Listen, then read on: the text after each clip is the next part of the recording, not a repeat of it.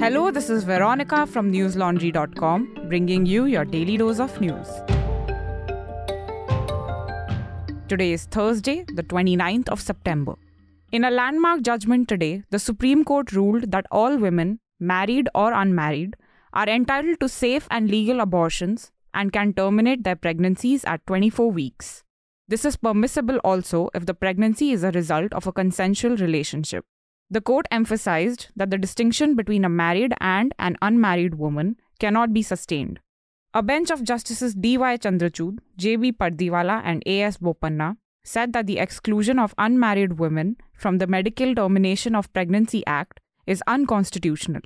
Additionally, the court said that the forceful pregnancy of a married woman can be treated as marital rape for the purpose of abortion. Hindustan Times reported. Justice Chandrachud said that women must have autonomy to have free exercise of these rights. He also said that the interpretation of the Medical Termination of Pregnancy Act has to reflect social realities.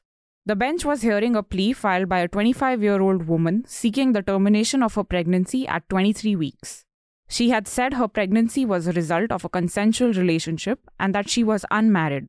The court had reserved its order last month and gave its judgment today. Senior Congress leader Digvijay Singh said today he will contest for the post of party president. While speaking to reporters, the former Madhya Pradesh chief minister said he will file his nomination tomorrow.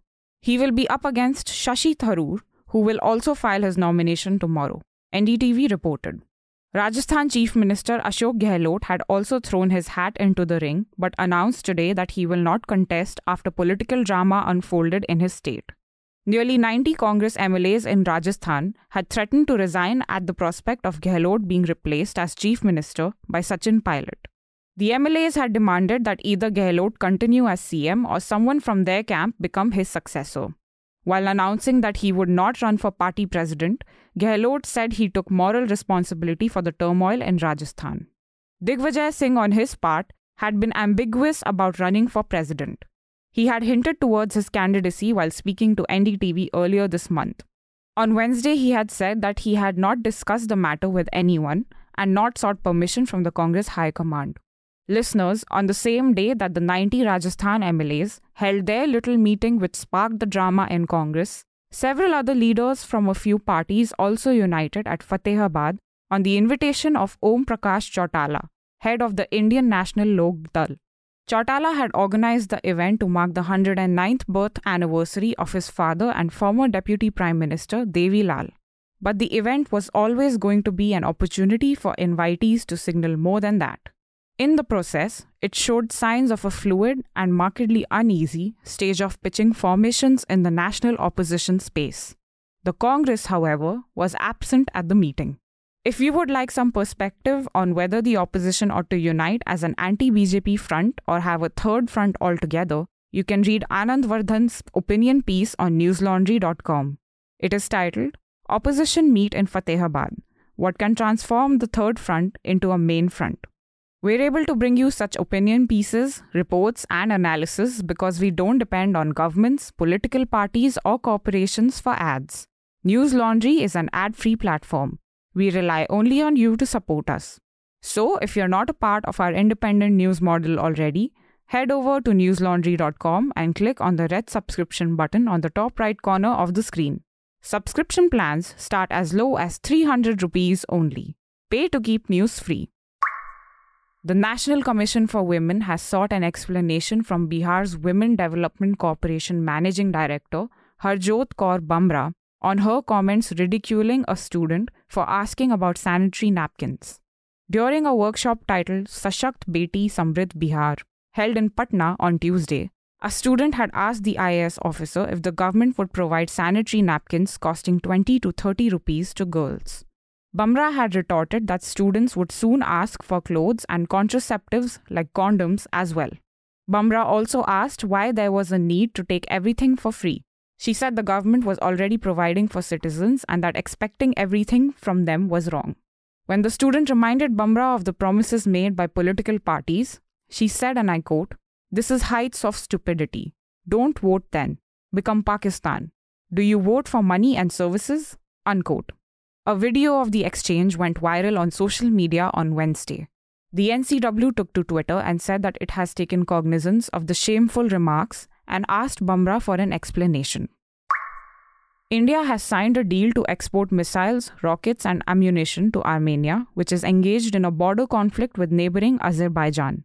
Earlier this month, tensions escalated on the border between Armenia and Azerbaijan. Several soldiers were killed in the clashes. The clash was termed as the worst fighting scene since the two countries engaged in war over the disputed Nagorno Karabakh region in 2020. India will reportedly supply weapons worth more than 2,000 crore rupees to Armenia over the coming months. The two governments signed a contract through the government to government route. Armenia is reportedly going to get anti tank rockets as well as a range of ammunition under the deal. It will also get the Pinaka multi barrel rocket launchers, which have been developed by the Defense Research and Development Organization. Economic Times reported, citing sources. The move comes as the Indian government has been making efforts to increase weapons export. India has also provided Armenia with four Swathi radars for an estimated 350 crore rupees in 2020. Listeners, before I continue, the Media Rumble is back and it's hybrid this year. Join us for the 6th edition of TMR. We are holding a virtual session from 6th to 8th of October. The offline sessions will be held from 14th to 15th of October at the India Habitat Center in New Delhi. We have leading news professionals, tech innovators, filmmakers, and writers such as Sophie Zhang, Kanchan Gupta, Sucharita Tyagi, H.R. Venkatesh, Meena Kotwal, and RJ Saima as speakers. To register and for more details, visit www.themediarumble.com. At least 10 people are missing after a boat in the Brahmaputra River in Assam's Dhubri district capsized today.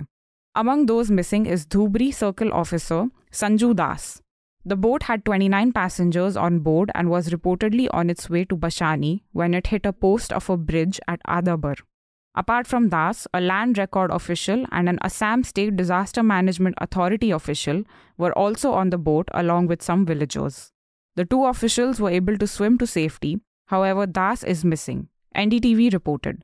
Locals and government officials had rushed to the spot and rescued around 15 people. While speaking to the Indian Express, an official said that a search operation was going on for the rest of the missing people. State Disaster Response Force, Border Security Force personnel, and locals have swung into rescue operations. National Disaster Response Force personnel will also join rescue operations, the official said. Russia will likely annex parts of Ukraine after it released vote tallies of the referendums it held last week, Reuters reported. The vote tallies show that the four regions which had referendums wanted to join Russia. A stage with giant video screens has been set up with billboards proclaiming Donetsk, Luhansk, Zaporizhzhia, Kherson, Russia on Moscow Square, Reuters reported head of the upper house of the Russian parliament has said that it could consider the incorporation of the four provinces on 4th of October. As part of the referendums, armed troops had reportedly gone door to door to collect ballots for five days, Al Jazeera reported. Ukrainian citizens who had fled the regions in recent days have alleged that people were held at gunpoint during the voting process. The four provinces make up for 15% of Ukrainian territory. The Ukrainian government and the West had called the referendums a sham and illegal. The United States has said that it will impose new sanctions on Russia. That's all the news we have for you today. Have a great day or a good night depending on where you're listening from. See you tomorrow. All the News Laundry podcasts are available on Stitcher, iTunes, and any other podcast platform. Please subscribe to News Laundry. Help us keep news independent. Catch all our podcasts on news, pop culture, current affairs, and sport. Visit newslaundry.com. Follow us on Facebook, Twitter, and Instagram, and subscribe to our YouTube channel.